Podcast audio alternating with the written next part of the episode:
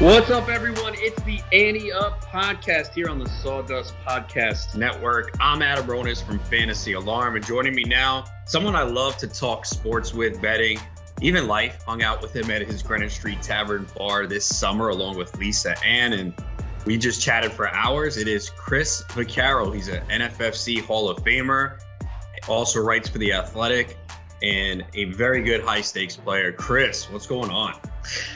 Ronis, what is up, my man? It is full swing fantasy season right now. These couple weeks, hot and heavy every night, and uh, I'm ready to talk some shop with you. Get into it.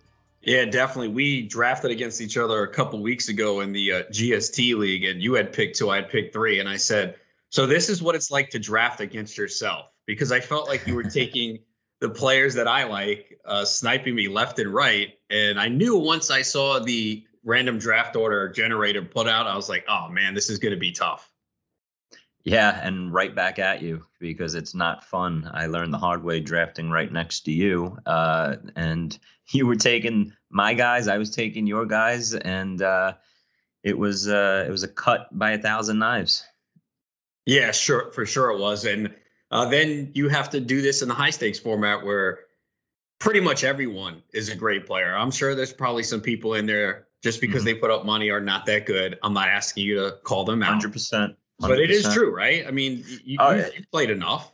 No, it's totally true. And I think that's a, you know, a, a myth with high stakes. People get scared away from that term, high stakes. Oh my God, we'll walk into a room, everyone's going to be a savage.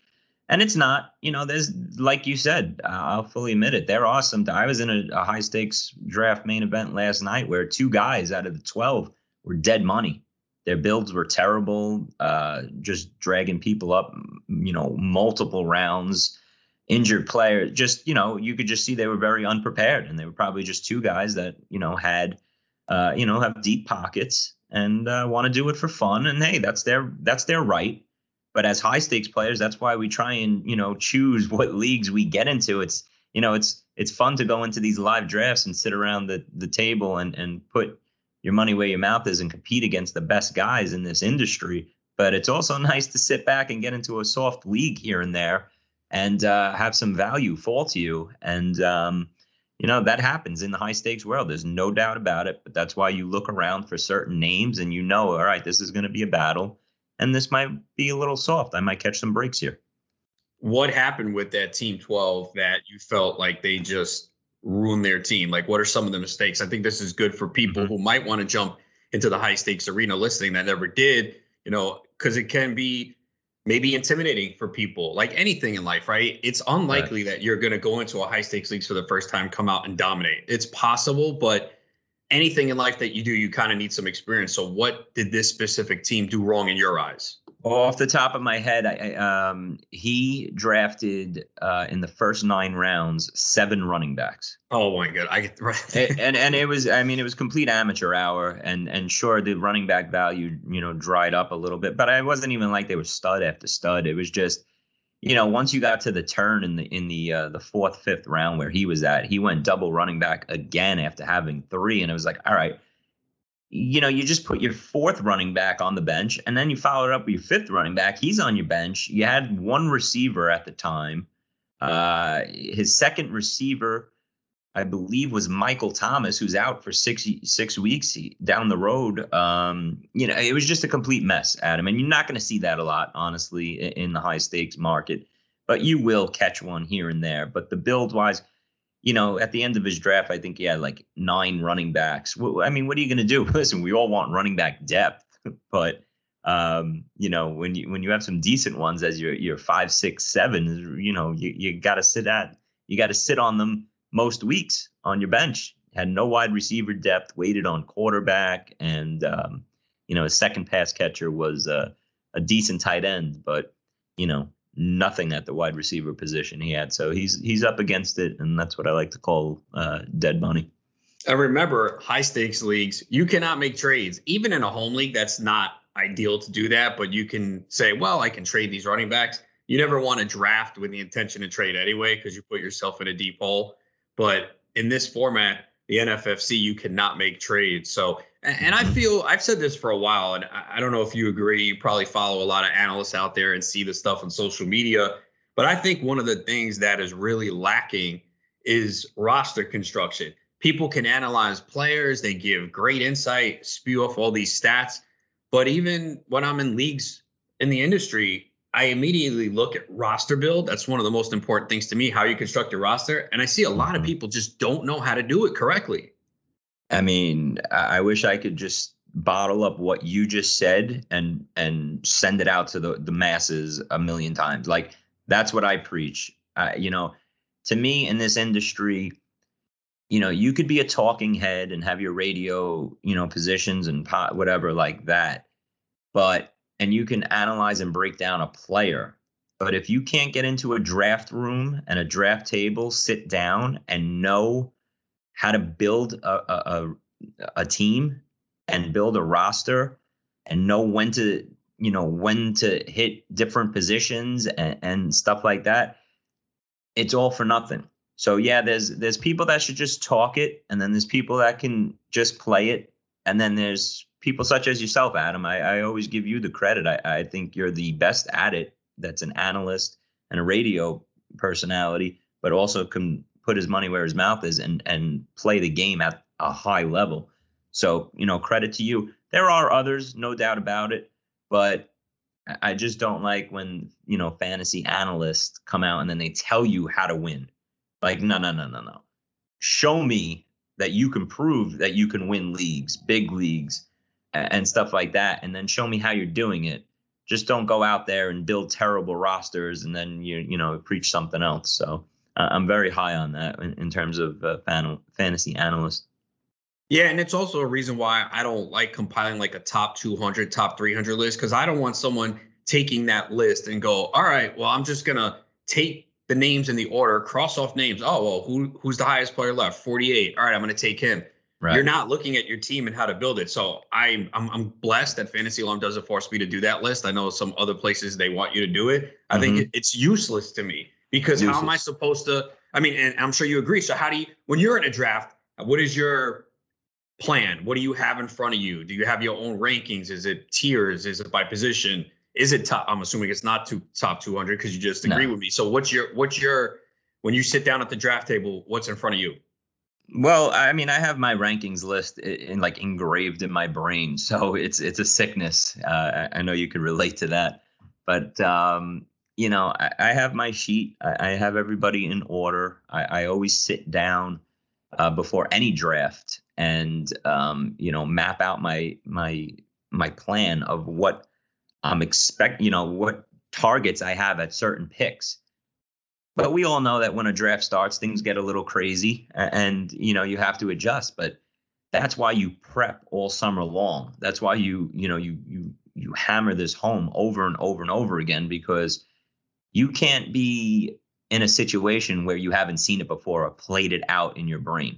You know, you might get in a draft one night and it's a heavy wide receiver room early. You know, okay, well, if I'm coming, if I'm going with this, you know, momentum of all heavy receivers, then I got to be hitting on and, and be on the lookout for my running backs that I have that aren't going to be the top tier running backs. But in those fifth, sixth, seventh rounds, those are the guys I might have to make a, a move to move up a little bit. And then vice versa, you know, if it's a heavy running back. So you have to read the room a little bit, um, and just know where you're where you're at in, in each draft. So I know you have a lot of drafts coming up this weekend uh, in New York City for the N F F C. Uh, how many different leagues? How many drafts? Doing any auctions? What's the plan for this weekend? Yeah, it's the great. It's a great weekend here live in in New York City. Uh, everybody comes in. Uh, my Friday is pretty stacked. I have uh, uh, the uh, fourteen hundred dollars auction, twelve-team auction at eleven in the morning, followed up by the super auction, twenty-five hundred dollars at two p.m. So that's about uh, seven straight hours of being in an auction room, which, uh, you know, it'll test your uh, Why do you do that to yourself, man? It, it'll, it, it'll, it'll really test you, Adam, to to concentrate, because you know, in an auction, you can't fall asleep for twenty no, seconds. No, no. You got to stay focused. And, you know, there are multiple people that are doing both of them back to back. and people will be worn out. You speak to anybody, and we do this year after year, a lot of us, uh, you know, that go back to back auctions, and it's draining. It, it really is. You got to stay focused, but I love it. I love the auctions. Um, so yeah, that's back to back, four hours each, pretty much. And then, uh, get ready for the, uh, the big New York Super that you'll be, uh, I believe, hosting, right? Yeah, I'll be broadcasting with uh, Lindsay Rhodes, Michael Fabiano on SiriusXM Fantasy Sports Radio. That'll be Friday night. Uh, you guys will be listening to this podcast hopefully on Thursday when it comes out. Uh, yeah. But Friday night, eight to ten p.m. Eastern, we will uh, be covering that. Yeah, so check that out for everybody listening. Uh, uh, you know, give a listen to that. Uh, that is, when I tell you guys that at home, that's my hardest league. I play in a ton of leagues. That is my main event. Uh, of leagues right there. Uh, I play in some that it might be m- more money, but in terms of competition, it's just twelve savages at the table, the best of the best around, um, fellow high stakes Hall of Famers, uh, fellow ho- players that should be in the Hall of Fame that have won well over five hundred thousand in, in this market, are just absolute beasts. So it's a challenging draft. And uh, the one I look forward to the most, but afterwards it might I might say a different story. And then that fo- that's followed up Saturday by uh, you know another full uh, day of, of live drafts in New York City. So it's a great two day span for a junkie like me that needs uh, you know drafts uh, all, all day every day. I two auctions back to back, man. That is insane, man. That is that is like a grueling process. I mean, do you wake up early, have a good meal, have a lot of coffee? Like, what do you do to to get through it? Up early, and yeah, I mean, I, it's it's tough. It's like Christmas morning. You know what, Adam? You understand it. It's Christmas morning for an adult like us. You know, like we love this stuff so much. We analyze it. We go over it in our brains. These, you know, multiple weeks of of right before the season starts. Uh, I'll be up early. Yeah, I'll get my uh, my large coffee with two espresso shots in it. Get into the city. Uh, and get ready to go to war. Uh, you know, it's a battle, and you got to stay focused, like I said. But I wouldn't, uh, I wouldn't trade these two days in for any other two days during the year. What's your general strategy when it comes to auctions? Do you have like, I know I've seen you do it in baseball. Well, you'll have players set up at a different position with a price point. Football, mm-hmm. obviously, different, less positions. But what is your general plan when it comes to auctions? Well, once I, you know, I'll, I'll exactly, I'll, I'll tier off each guy. Um, I, I think it's important, you know, you have to have multiple backups, you know, so let's, let's just say that I want my wide receiver one, uh, you know, priced out for say thirty dollars, just say I'm throwing fake prices and, and tiers out. And it's that third, it's that second tier of wide receivers this year that when you get to that, you know, third round, the Allen Robinson, Terry McLaurin, C D Lambs, Keenan Allens. Well, let's just say that I have my my target right there is Allen Robinson for thirty. I want him as my wide receiver one. Well, I'll have it tiered out where my backup to that is C D Lamb. My backup to that is Terry McLaurin. So I'll have that all mapped out where if I if Allen Robinson might go for over budget, well, now I'm hitting on the Lambs and the McLaurins and stuff like that. Uh, so I have everything tiered out. I go in with in my head what I plan. I I, I won't usually go where, um, you know, I'm in an auction and I'm like, all right, uh, it's I, I have one hundred ten dollars planned for my running backs. My receivers are going to be a total of seventy-five, total of one eighty-five, and that fifteen dollars is is mapped out for, you know, two quarterbacks, two tight ends, a dollar defense, and a dollar kicker, just say.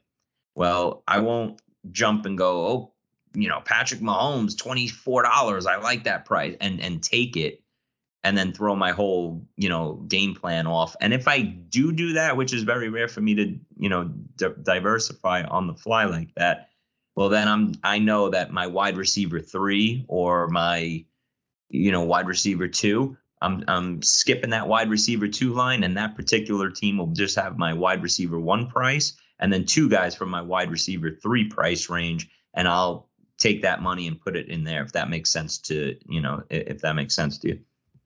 Oh, yeah, no doubt. Um, I know you generally, I mean, every draft is different. You usually like to get an elite quarterback. What about in an auction? are you looking to pay up? I mean, obviously the prices are different, and we know the low-end quarterbacks tend to go cheaper, but mm-hmm. are you are you still looking or aiming for that top six quarterback? I find it hard. Well, when we say top six, you know, the Mahomes and the Allens this year are, are going to cost you, you know, more than I think, you know, like, uh, you know, the Dax, uh, the Dak and Lamar Jacksons of the world. You could save an extra, you know, six, seven, eight bucks on those guys. I find it harder in auctions, honestly, Adam, to to spend up on, on the, uh, you know, the elite quarterbacks uh, like, you know, like Mahomes. Just because it, it will make you weaker. You're going to need that money to, to pump into receivers. If the receiver prices or running back prices, which they usually do, start getting a little higher and out of control, you don't want to price yourself out uh, of good depth at those uh, positions. So uh, it's it's not usually my my, uh, my thing to, to spend uh, the money up on quarterback. What is your process as far as nominating players in the auction? You know, some people will say, mm-hmm. well, I put players out there that I don't want, but there is a strategy to doing it. Cause totally. I noticed, yeah, I noticed an auction that was done uh, recently, and I saw the high price wide receivers were going well under the top tier running backs. And if I'm in that auction, immediately I would say, all right, I'm throwing out Tyreek Hill right now, cause I'm gonna get him at mm-hmm. a cheaper value. So what is your process when you're nominating players? Yeah, that's a great question. And uh, one of the things I make sure I do, you never want to throw out a player with no reasoning behind it just to get the money off the table. You know, you want to have, let's go, let's go right back to what I was just explaining with that tier of wide receivers. Let's say now flip it around. Let's say I hate Allen Robinson, but I know he goes right there and I want to target those other couple receivers. You know, I, I just say I love Keenan Allen, but I hate Allen Robinson. Well, you know, I'm going to throw out Allen Robinson just to get a, you know, gauge on what the price is right there. You know, maybe I want to say, is he going for twenty-six? Is he going for thirty-five? Where does everybody value this? Throw him out, let the people bid on him. And then if I like the price, well, next time around, well, I'm, I'll throw out Keenan Allen, try and get him. All right. Okay. Robinson went for twenty-eight and he goes a couple picks before Keenan Allen. So this is a good time to maybe get Keenan Allen for that twenty-six, twenty-seven, and then flip it around, vice versa. Um, so you never want to throw out the prices, uh, you, uh, just players for no reason at all. Each person you nominate, there should be a reasoning behind it. One of my mistakes I found in the past in auctions is sometimes I sit on my money too long. I just have mm-hmm. this tendency to not buy early, and I'm not doing it to have the hammer and like, oh, I can get who I want. I think some people do have that philosophy. So that's something I've had to overcome. Like, how do you get past that? I mean, because some people are shy to spend early. You see it in every auction. If you follow the board, you always see you someone sitting there with a lot. And it usually I don't have the patience bad. that you. Yeah, I don't have the patience uh, just like you don't, Adam. I, I really, I always find it hard to sit back. You know, sometimes you get lucky and the players that are coming out of everybody's mouth early on in the draft just aren't your guys, and you don't want to do it, but you still, you know, you still want to stay active. You never want to be the guy that just opens your mouth and bids on players you want. Sharp players will pay attention to that and, and, and hear that and, and know that, okay, that guy hasn't opened his mouth in a half hour, but now he's, he's involved in this player. He must really want him. So, you know, when somebody throws out the McCaffrey for twenty to start the, the league, you know, just because maybe they don't want him, they want to get a lot of money. Well, dude, open your mouth. Hey, thirty-four, you know, throw it out there. Even if you don't want him, you know, he's not going for thirty-four, but start, you know, throw out your bids here and there.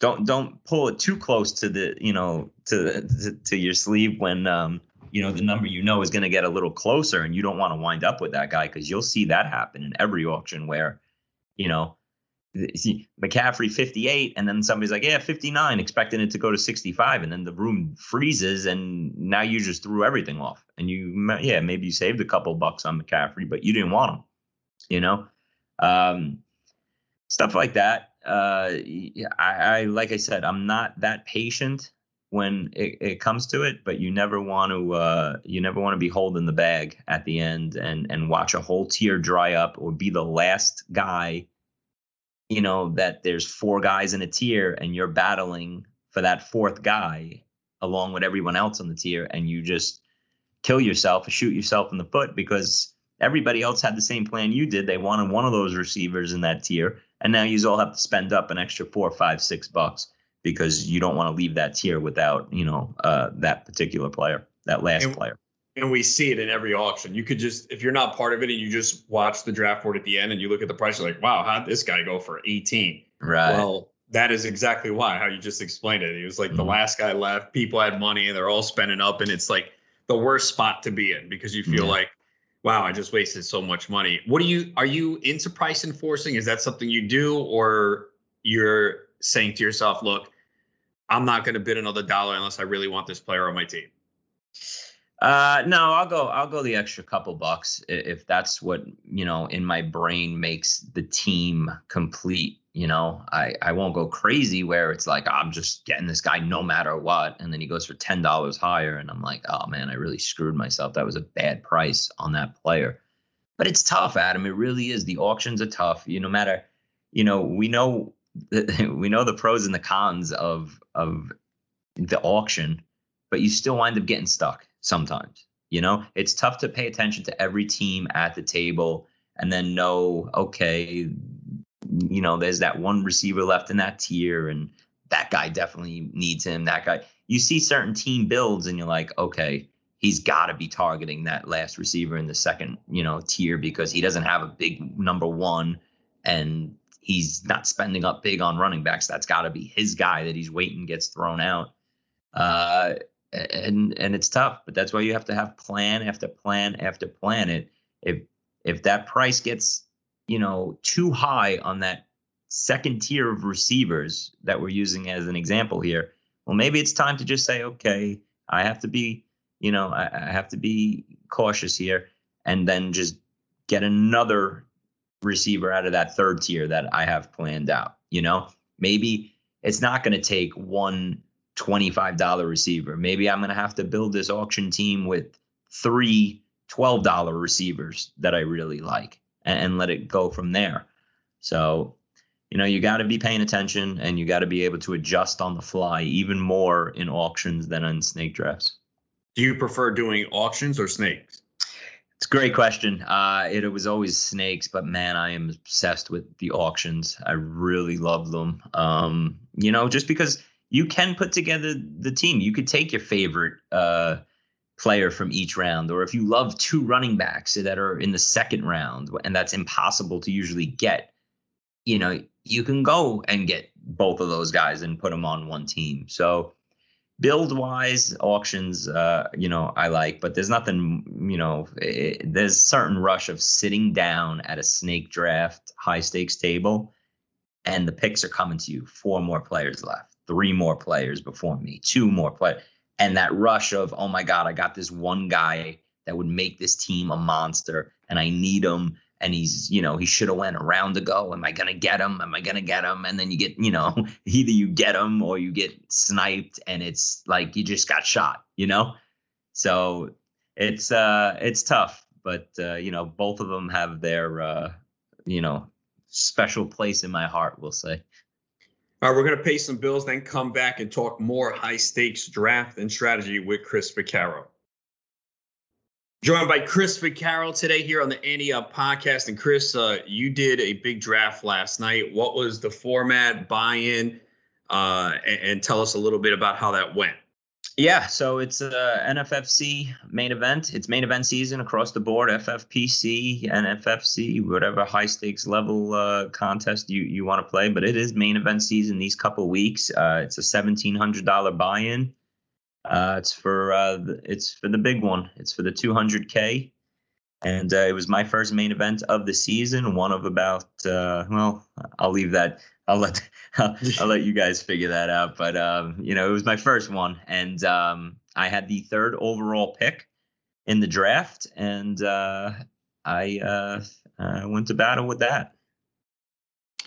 So three has been a tricky spot for a lot of people this year. I mean, some people mm-hmm. have now put Alvin Kamara there because Winston is starting. Uh, where'd you go at three, and was it a tough decision? Uh, yeah, I went uh, Ezekiel Elliott, very high on him. this year, Adam. Um, you know, the, the top two spots are locked in on the board, which makes, like you said, the third spot very unappealing to uh, most drafters. I know a lot of people I speak to say, hey, my K D S, when I send it up, which is Kentucky Derby style, for those listening at home, you get to kind of, uh, you know, put where you want to draft, and hopefully you get it. But uh, a lot of people moving third to the back end of where they want to draft. I'm totally comfortable with it. Uh, you know, uh, no problem with Kamara. Have Zeke a little bit over Kamara. And uh, once I went, uh, once I got that third overall pick, I uh, started off with Zeke. I think he's in for, you're a Dallas Cowboy fan, Adam. Uh, I think you share, uh, you know, a love for him this year as well. I love what I see. Um, you know, him dropping the weight, is getting his offensive line back in in in whole, getting Dak as his quarterback back. I think it's an explosive top three offense in football. I think he is the, uh, you know, the focus of it. And uh, I see very high upside touchdown wise. Um, he's, he's, you know, he gets it done in the pass game as well. Drop off to, from his best friend, Dak Prescott. I really don't see any, um, you know, and I really don't see any negatives with Zeke. And I, and I'm trying to make a concerted effort this year, more than in the past, to play it very safe in the first round, no matter where I am on in the first round. I want my safeness. Some people are a little scared of Zeke, I think, because of the Tony Pollard uh, effect, and thinking that, you know, Pollard is going to cut into his workload a lot. Pollard is very talented. I don't think he's going to cut in big time for Zeke, and I think Zeke's going to have plenty of uh, monster games, um, you know, Uh, all season long, and I just love him. There's not many negatives. I think the people who are against Zeke will say the wear and tear from college and the N F L. Um, mm-hmm. That will say he's declining, but I'm not. I'm not counting last year. I don't see how you can count last year. Me neither. Against Zeke, it makes no sense. The offensive line was decimated by injury. Dak Prescott got hurt in Game Five.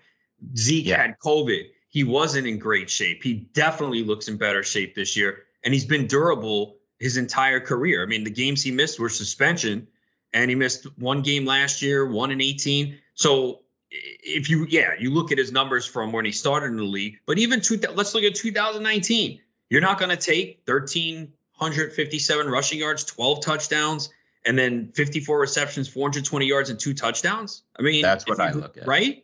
That's what I look at. I throw out last year. It was a complete mess.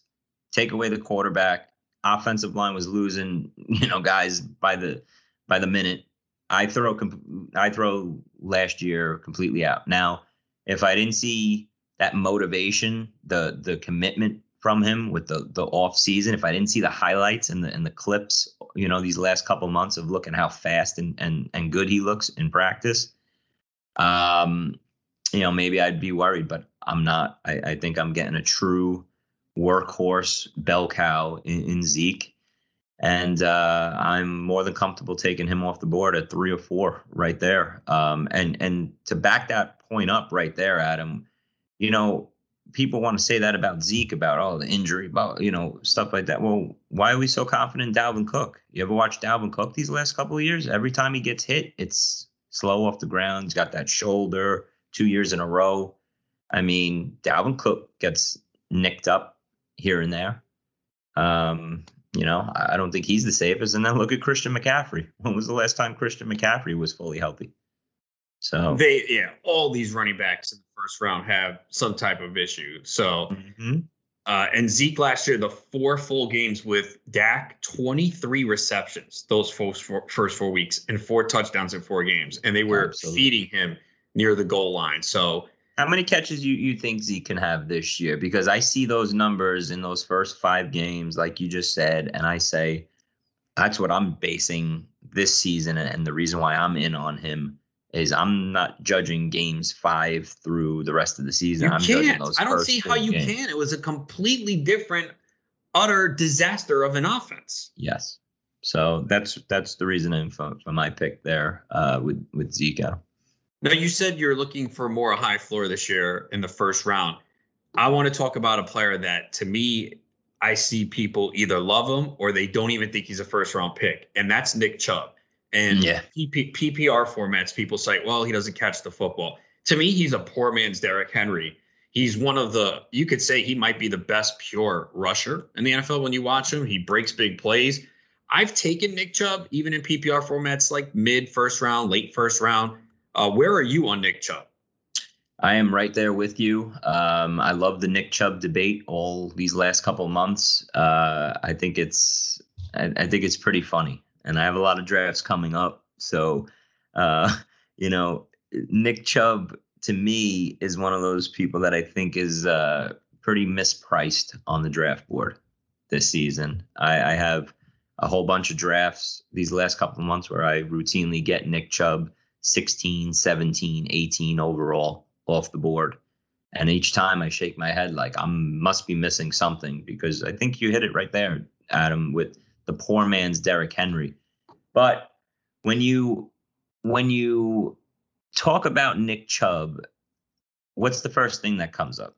He's got Kareem Hunt. Right. And Kareem Hunt's going to, you know, chip into his workload, and, you know, he's Kareem Hunt's a stud, and, and, and Nick Chubb, you know, all these other backs don't have a Kareem Hunt on their team, and Nick Chubb doesn't catch the ball. You know, those are the negatives. But if I was looking at the player, I'd say a couple things. Okay. Number one, he's got the best offensive line in football, in my opinion. Number one. Okay. He's got a team that I think is an eleven or twelve win team this year. So now we're talking games where you have the lead more in the second half, not based on the Cleveland Browns of these last couple of years where they're a dumpster fire. They started getting good last year, but now we're talking a way better team, a way better offense, playing with the lead. That's more carries for Chubb. The last month of the season, we saw that Nick Chubb was getting more involved in the pass game. So he's no slouch. He can add, he can catch two or three balls. They've even had camp reports of saying that they're making a concerted effort to get the ball in Nick Chubb's. You can't be so one-dimensional where it's, all right, Kareem Hunt's in there on third down, or Kareem Hunt's in there, so it's going to be a, you know, passing play, and Nick Chubb's in there, so they're not going to throw the ball to their running back out of the backfield. Chubb can chip in, I think, with thirty, thirty-five catches this year. The upside for touchdowns is out of the ceiling, I think, for Nick Chubb. I think he can approach high teens to twenty touchdowns this year, a la Derrick Henry. And I think he can make a run at two thousand rushing yards this year. But here's my thing. If Kareem Hunt, everybody always talks about, if Nick Chubb goes down, right, Kareem Hunt should be a first-round draft pick. That's what every fantasy analyst wants to say. But I never ever hear, if Kareem Hunt goes down, where is Nick Chubb on the board? Right. Because to me, he's number two off my board. If Kareem Hunt tears his A C L in practice today, I'm taking Nick Chubb number two off the board, and I'll think about taking him number one overall. How about that? Because Chubb, like you said, he can catch the football. We've seen it. They just don't utilize him in that fashion. Chubb played twelve games last year. He scored in nine of them. And here's the thing, too, that's important. The game script and the team. I think the Browns are really good. I think they have a shot at getting to the Super Bowl this year. So if you think they're going to be playing from ahead, then – so Chubb played in twelve games last year, four losses. Week one's an outlier. They lost to Baltimore thirty-eight to six. He had ten carries, sixty yards. Okay, do we really see them getting blown out like that many times? No. Okay, so I'll forget about that one. Mm-hmm. They lost uh, forty-seven forty-two against Baltimore, that memorable Monday night game uh, where Lamar Jackson had the mud butt. Uh, seventeen carries, eighty-two yards, two rushing touchdowns. So high-scoring game, already got it.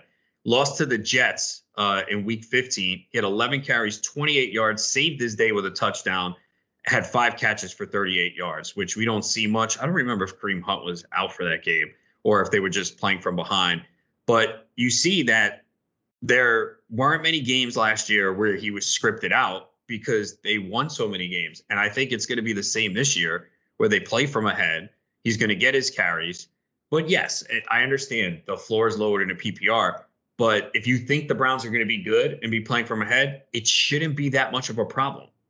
It shouldn't be that much of a problem. And when people always say that to me with, with Chubb, um, you know, the half point P P R and, uh, you know, like a timeshare, everything, I just said, well, what about the the difference of, you know, making up for catches in touchdowns and in yards, you know, like. five point two yards per carry in his career, man. Yeah, I could see him running for three, four, five hundred more yards this year with the lead and everything. And think about all those games that he missed. And then, you know, playing from behind, you know, I could see, like I said, I could see eighteen touchdowns, twenty touchdowns. If you're taking Derrick Henry in the top five, well, you have to be able to make that argument for Nick Chubb. I'm sorry. That's the way I see it. The one difference I will say is Derrick Henry has the ability to get three hundred fifty carries if he can hold up. Mm-hmm. I don't know if Chubb could get there. I mean, two years ago, he played sixteen games. He had two ninety-eight. So slight difference. That's the only thing I would say, which is why. Well, that's the, that's built into the discount, honestly, right? right? That's yes. it, that's it, why you get Nick Chubb mid-second round and Derrick Henry's a top five, is because Henry doesn't have the competition. But, um, you know, we, we made the argument both ways, I think, right there. Yeah, I mean, I, I get, I see the other side of it, but I think people are on that side a little too heavily, you know, mm-hmm. that that uh, that that and that Chubb can produce. And I think people hate to say, "Well, I don't want to rely on touchdowns." Well, the point is, like, Chubb's going to score, right? I mean, yeah, it, it, with, he had twelve last year in twelve games, and great offensive line. They want to run the football, so he's going to score his touchdown. I can understand it. And then when you make the argument, like, all right, listen, so we got Austin Eckler, first rounder. He catches the ball. Jonathan Taylor's got the backfield to himself, can also catch the ball. Uh, you know, then you hit on the Aaron Jones, same thing, uh, you know, stud in a great offense, catches the ball, Antonio Gibson. So in full point P P R leagues, like the high stakes market is, everybody wants those running backs that catch the ball, you know? So I understand why Nick Chubb goes a little later than that. It's just, I don't know if it should be that big of a difference because of what Chubb brings to the table in terms of the touchdown and rushing, you know, upside.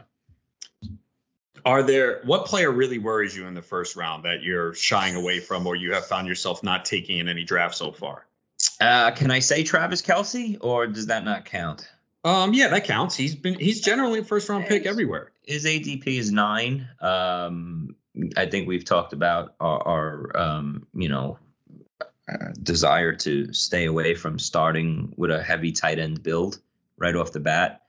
Uh, but not only that, thirty-two years old this year, Adam, a lot of wear and tear on him. You see him getting a little banged up. He takes monster hits. He's a big dude. Um, you know, we all want a piece of that Chiefs offense, but I can see it going, uh, I could see him missing time this year. Um, I just don't want to start my draft off with a thirty-two-year-old tight end that's just played two or three consecutive seasons of a ton of extra games, playoff-wise, you know, two straight trips to the Super Bowl. People have to factor that in, right? You know, extra three, four games every year. Uh, when I look down the line, if I want to be tight end heavy and, and have a big-time stud, give me Darren Waller in the third round. Uh, you know, let me target Waller instead of Kelce two rounds earlier and build a different way. What has been your general philosophy with tight ends this year? Are you trying to get one of those top six, or you're just, or it's, is a, it- it's a great conversation to have, especially right now, because my philosophy has actually changed. And, and I'll be honest with you here. It's, um, I, I liked a lot of tight, not a lot, I won't say a lot, but there were plenty of tight ends in different tiers outside of the top six that I liked.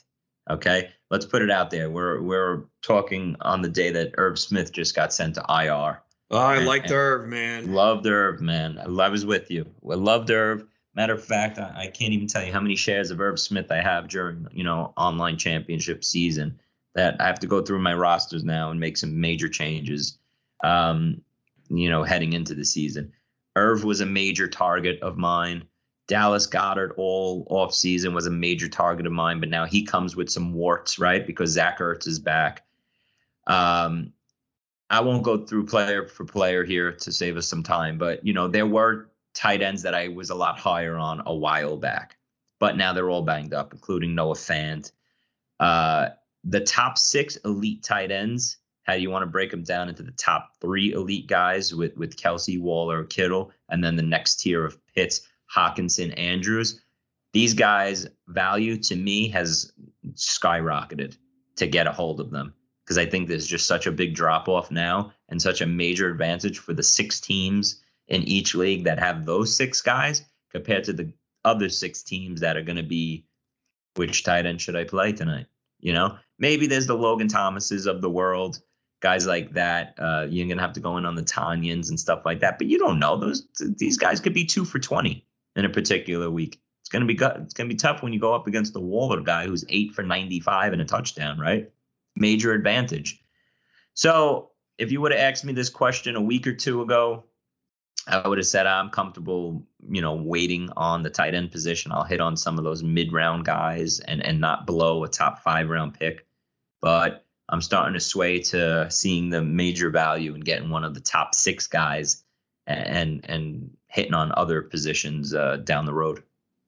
Uh, I want to get into your mind of how you build your team last night. You don't have to do the whole roster, but just the early yeah. build. Just kind of take us through your yeah. thought pattern, because I think it's important for people to see how successful players, how they build their team early on. So you started with Zeke at three. How did you follow it up, and what were the reasons for the picks? Yeah, so I start off with Zeke uh, at three. That means I'm going to be drafting twenty-second overall. It's a nice spot to be in. You could maybe catch one of the what I call top fourteen running backs, which all usually go in the, you know, first two rounds, the top twenty-four picks. If I could have clipped one of those last three guys, uh, I, I, you know, I probably would have done it.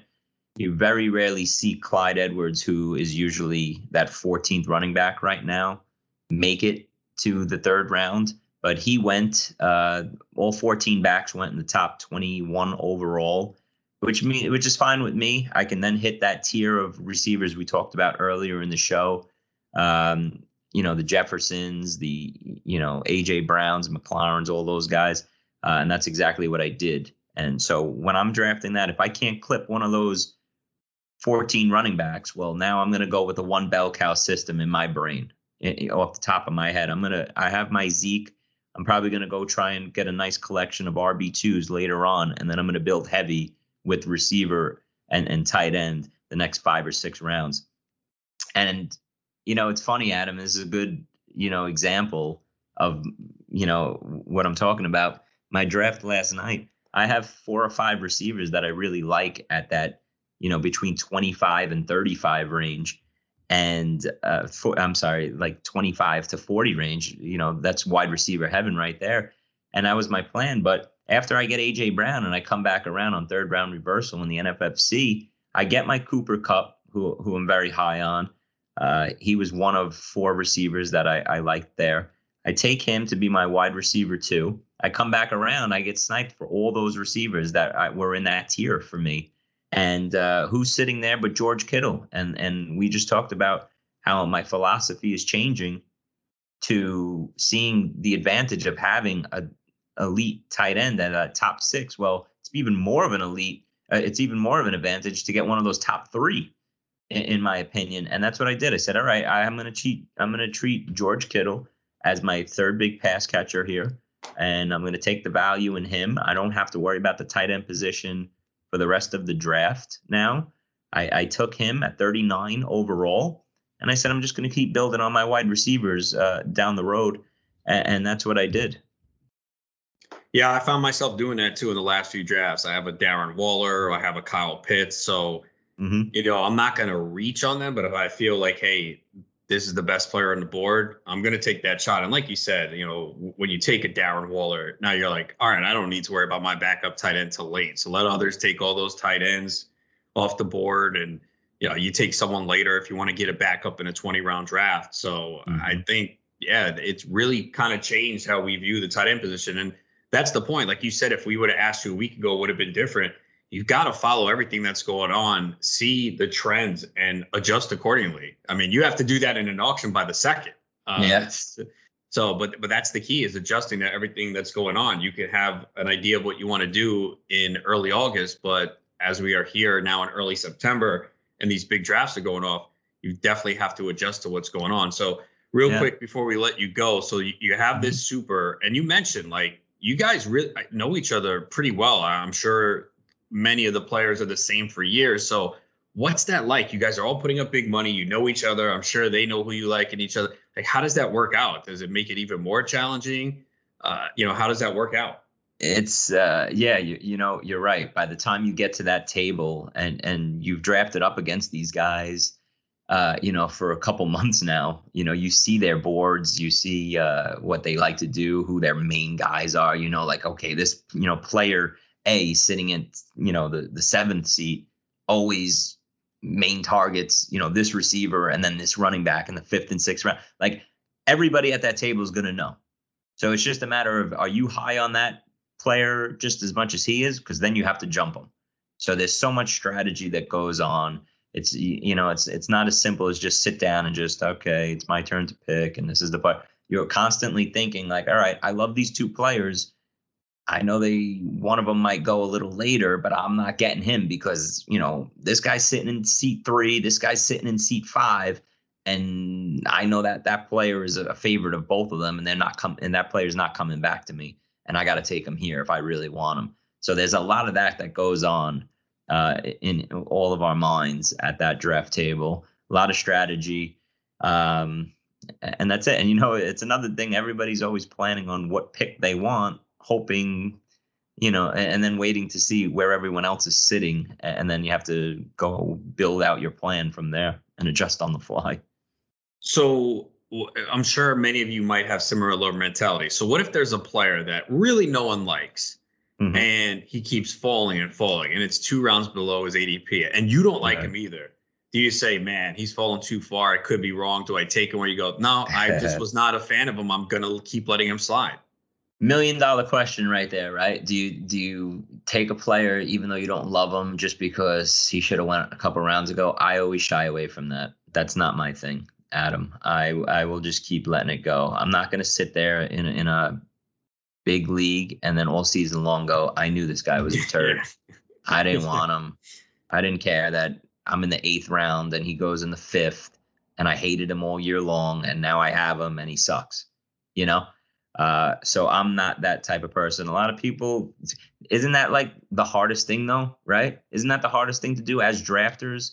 When you're at a draft table and you're like, hmm, is everyone else seeing this? This guy shouldn't be there. Or or do all twelve of us really not like this player? And it's going to happen with like a Miles Sanders this year. Sure, you know? Josh Jacobs, maybe. Josh Jacobs, Miles Sanders. And and Adam, I don't know if we have the time, but, but you know, that running back dead zone that everybody's been talking about for months on, on fantasy Twitter. Well, guess what?